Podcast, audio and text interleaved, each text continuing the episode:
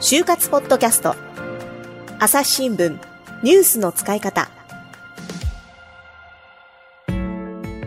朝日新聞の神田大輔です、えー千葉商科大学の准教授で働き方評論家でいらっしゃいます常見洋平さんにゲストに来ていただきました常見さんよろしくお願いしますよろしくお願いします。えーで今回はですね、まあ、常見さんといえばやはり就活ということで就活から社会を見ると、うんうんこれをテーマにお話をいただきたいんですが、はい。どんなことが見えますかね？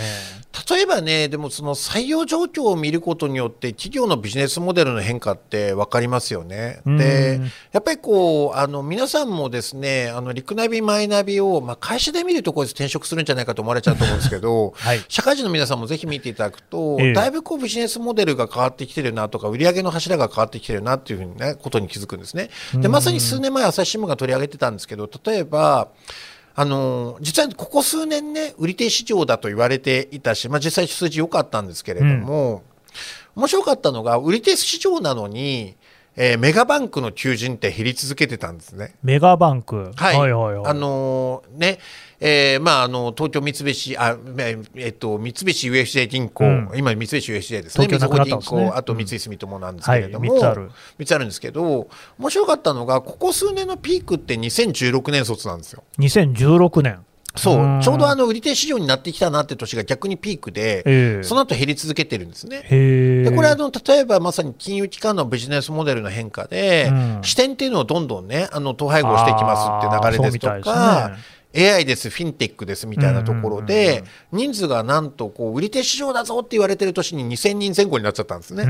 だいぶ減りましたね。だいぶ減った、あのもうだから2016年ピークに半減ぐらいに、ね、なってたんですけども、まあ、そんなことが起こった、うん。まあ、もちろんあのゼロ金利政策でね、あの非常に余裕がなくなってきたっていうのもあるんですけれども、うん。そんな変化だったりとか、やっぱりこう、あのここ数年前、コロナ前でいうと、やっぱりグローバル志向だなとか、うん。えーあとやっぱりこうエンジニアをやっぱり取るようになったなみたいなところがね、うん変化がありますし、あとはやっぱり最近で言うと、えー女性活躍ですとか、ダイバーシティの推進みたいなところが、うんまあ、見られるところだなってところですね。なるほど、そこはもうじゃあ、名目とかじゃなくて、ちゃんとこうダイバーシティを見るように、就活もなってきた。えっと、なってきました。あの、結論から言うとなってきたんだけれども、まだ道半ばのところがあります。だからえっと、やっぱり例えば男社会と言われている会社もだいぶ女性を取るようになったな、みたいのは、各社の、あの、えっと、様々な開示されているデータを見ると感じるところですし、うんうん例えば今回、あの、話題になっていたのは、三菱ケミカルさんがね、あの、いわゆるエントリーシートからですね、えっと、いわゆる性別欄と写真欄を取ると。へえ、でこれであの女性ですとか、まあ、うん LGBT の方が、うん。あの応募しやすくするっていうふうにね、うんしたんです。ね。うん。ですただしあの、これらの施策、これはあの三菱ケミカルさんの取り組みってとても良いと思うし、他社さんもやればいいと思うんですけれども、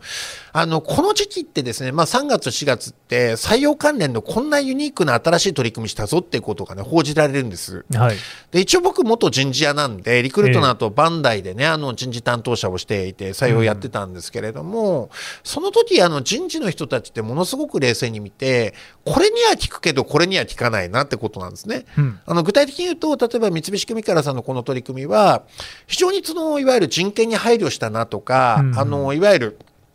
門を広げたなってところではすごい評価できるんですけど、じゃあ結果として女性の応募者及び採用者、採用した人が増えたかどうか、LGBT の方が増えたかどうかっていうところまで検証しないと分かんないですね。んそれでそもわかんないですか？分かんない。えっと、それはだから情報開示してくれないと分からない。で、結局、あの、これ三菱ケミカルさんがあったわけじゃないんですけれども、採用活動って変えやすいんですよ。ユニークなことをやったりだとか、うんそれこそあのダイバーシティだとかね、うんうんうんえーあるいはまあ例えば条件を大幅に緩和するぞってことをやるんです、それはどんどんやった方がいいんだけど結局それで取れたのか、なるほどね。定着したのかって問題はあってね、うん。結果伴ってんのかと。そうです、うんうんうんでこれあの一緒に朝日新聞あの本当ねジェンダー関連のページも充実しててそれを全く否定するつもりはないしどんどん僕はやればいいと思うんですけれども、女性活躍といった時こんなボトルネックがあって僕三菱ケミカルさんの場合は明確なボトルネックがあってね、うん。何かというと特にまあ、えー女性ってことに関して言うともし技術職で取りたいとしたならばあの実はあの理系の方の女性比率って意外に高くないんですよね。理系女とか、まあ、工学部に関してはメカ女って言葉もどうやらあるらしいんですけれども、うん。うん、例えば工学部の女性比率って10%ぐらいですし、まあ、化学に限らず理学理学部全体で25%ぐらいなんですね、農学部がちょっと高いなとかあるんですけれども、うん、ってなるとそもそも取れるパイって限られてますよねそうですね未経験者をゼロからねあの化学者に仕立てますよって言うんだったら別だけど。だから大変ですよ、うんっていうことがあったりするので、実はそのことっていうのは意識しないといけなくて、うんうん、ね、っていうのはありますよね。これ、あの、女性が劣っててるとか言ってるつもりじゃない、全然ないってことはご理解いただきたいんですけど、はい。まあ、もともとそういう問題があるっていう、ね、もともとそういう問題があります。はい。なるほど。朝日新聞、ポッドキャスト。朝日新聞、ポッドキャスト、ニュースの現場から。世界有数の海外取材網、国内外、各地に根を張る記者たちが毎日あなたを現場に連れ出します。音声で予期せぬ話題との出会いを。朝日新聞ポッドキャストニュースの現場から。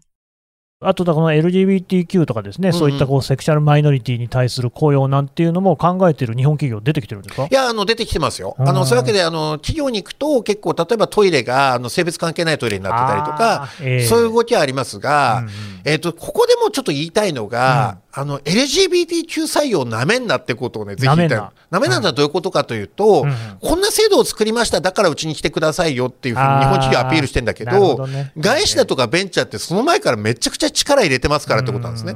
で非常にだから実際東京のこのレンボーパレードだとかも僕見に行ったんですけど、うん、そあれ見ると面白かったのが、ある意味採用イベントなんですよ。ああ、そうなんですか。採用イベントなんです実は。あの、僕見たんだけど、結構各社さんがね、面白かったのが、あの、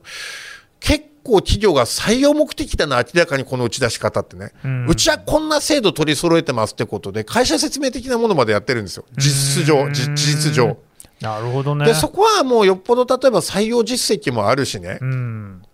で、よく分かっていらっしゃるって制度が整っているから、例えば前アクセンチャーって会社を取材に行ったんですけど、うんうんうん、アクセンチャーってまあ LGBTQ に関してだけじゃないんですけれども、うん、例えばあの人事の問い合わせって全部 AI ボットでやるんですね。見せてもらったんですけど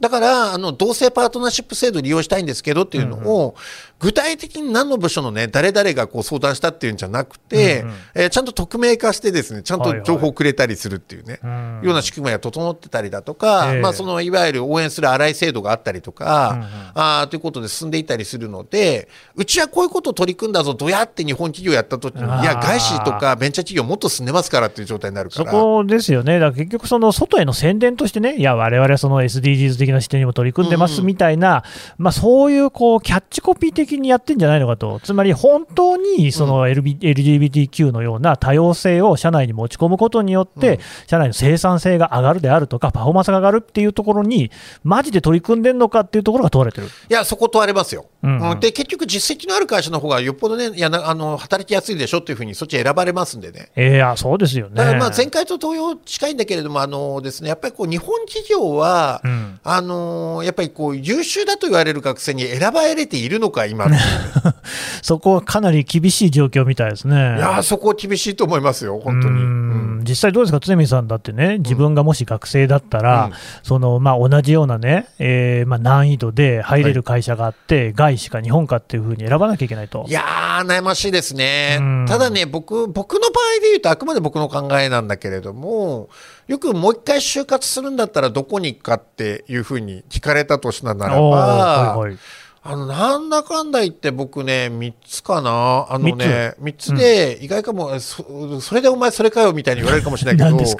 一つは博報堂なんですね。博報堂ですか？博報堂ね、最初の一社としては極めていいってことに気づいたんです、僕は。やっぱりあのね、ある意味電通って巨人がいてね、うん、これもまあ、あの、言っちゃうけど、僕は電通、うん、あの、博報堂の人に言われたのが、うん、いや、今やね、博報堂は電白という言葉に助けてもらってるだいぶ売り上げ差があるのにってね、言われていて、だいぶ差がつけられたのにって、自虐的に言うんだけれども、でもね、やっぱりこう、とても風通しのいい社風だなと思うし、面白い人多いし、中川純一郎さん、ね、あ僕の同期の中川純一郎、あのね、あの考えは全く合わなくて、それはないけど乗り合う中川純一郎ですね。はい、はい、あのなんですけど、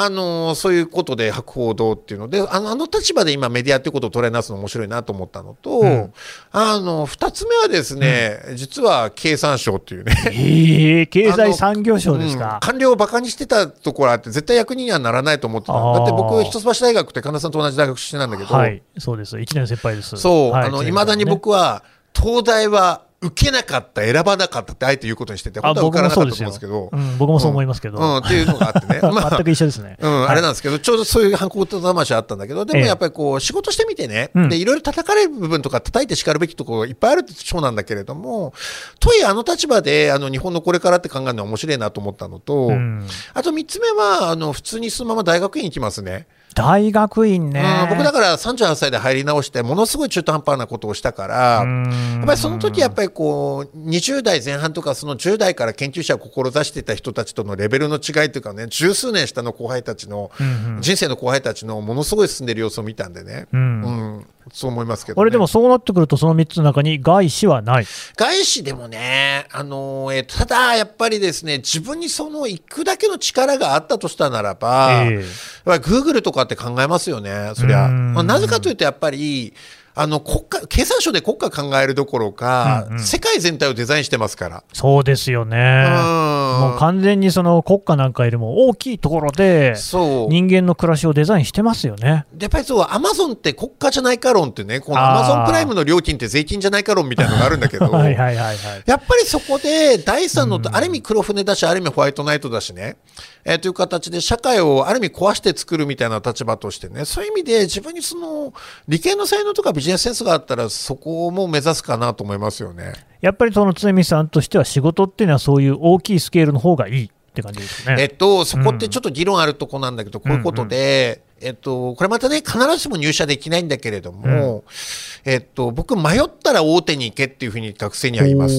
その心は。うんとね、大手は、やっぱり大手でしか見えない視界っていうのがあるし、なるほど。あと、なんだかんだ言って、いや、なんかね、大手なんて腐ってるぞとかね、あの、うんベンチャーとか外資優秀な人いるぞと言いつつ、なんだかんだ言って、やっぱり優秀な人、優秀と言われる人とか、向上値の高い人、能力高い人がいますし、うんうん。別に転職しなくても、社内で移動して、うんあの、自分に向いていることとかやりたいことっていうのが見つかるんですね。うんうん。といった意味で、僕、なんだかんだ言って、えーまあ、当時のリクルートのポジション微妙だったけど、リクルートとバンダイって会社にで、えっ、と、仕事できたってことは、自分にとってはいい経験だったなってことで、うん。やっぱりこう、ナンバーワンの立場から社会出る、見るってことができたんでうん、そこは良かったですね。朝日新聞ポッドキャスト。さて、あの就活ポッドキャストを聞いてくださっている就活生の皆さんにお得なお知らせがあるということですね、篠原さん。はい。朝日新聞社の就活キャリアアドバイザー篠原真紀子と申します、えー概要欄にある URL から、うん。朝日新聞デジタルの就活割にご登録いただくと、うん。就活に役立つプレゼントをしたいと思っています、どんなものなんですかね。えーまず一つ目がですね、うん。就活の新定番。自己 PR 動画の攻略ポイントということで、えー今ですね就活がオンラインになって、うん。自己 PR 動画という課題を提出する企業が増えてきたんですね。でそのコツ突破するコツですとか、カメラ映りを良くするポイントなどなど、うん。オンライン面接にも役立つ10個のポイントをまとめました。なるほど、ね。まあ、3つあるっていうことなんで、得点まだ2つあるんですけれども、そね。れはあのまた次回告知させていただくということで、はい。皆さんの就活がうまくいくように応援しています。それではまた次回お会いしましょう。この番組へのご意見ご感想をメールで募集していますポッドキャストアット朝日ドットコム。podcast アットマーク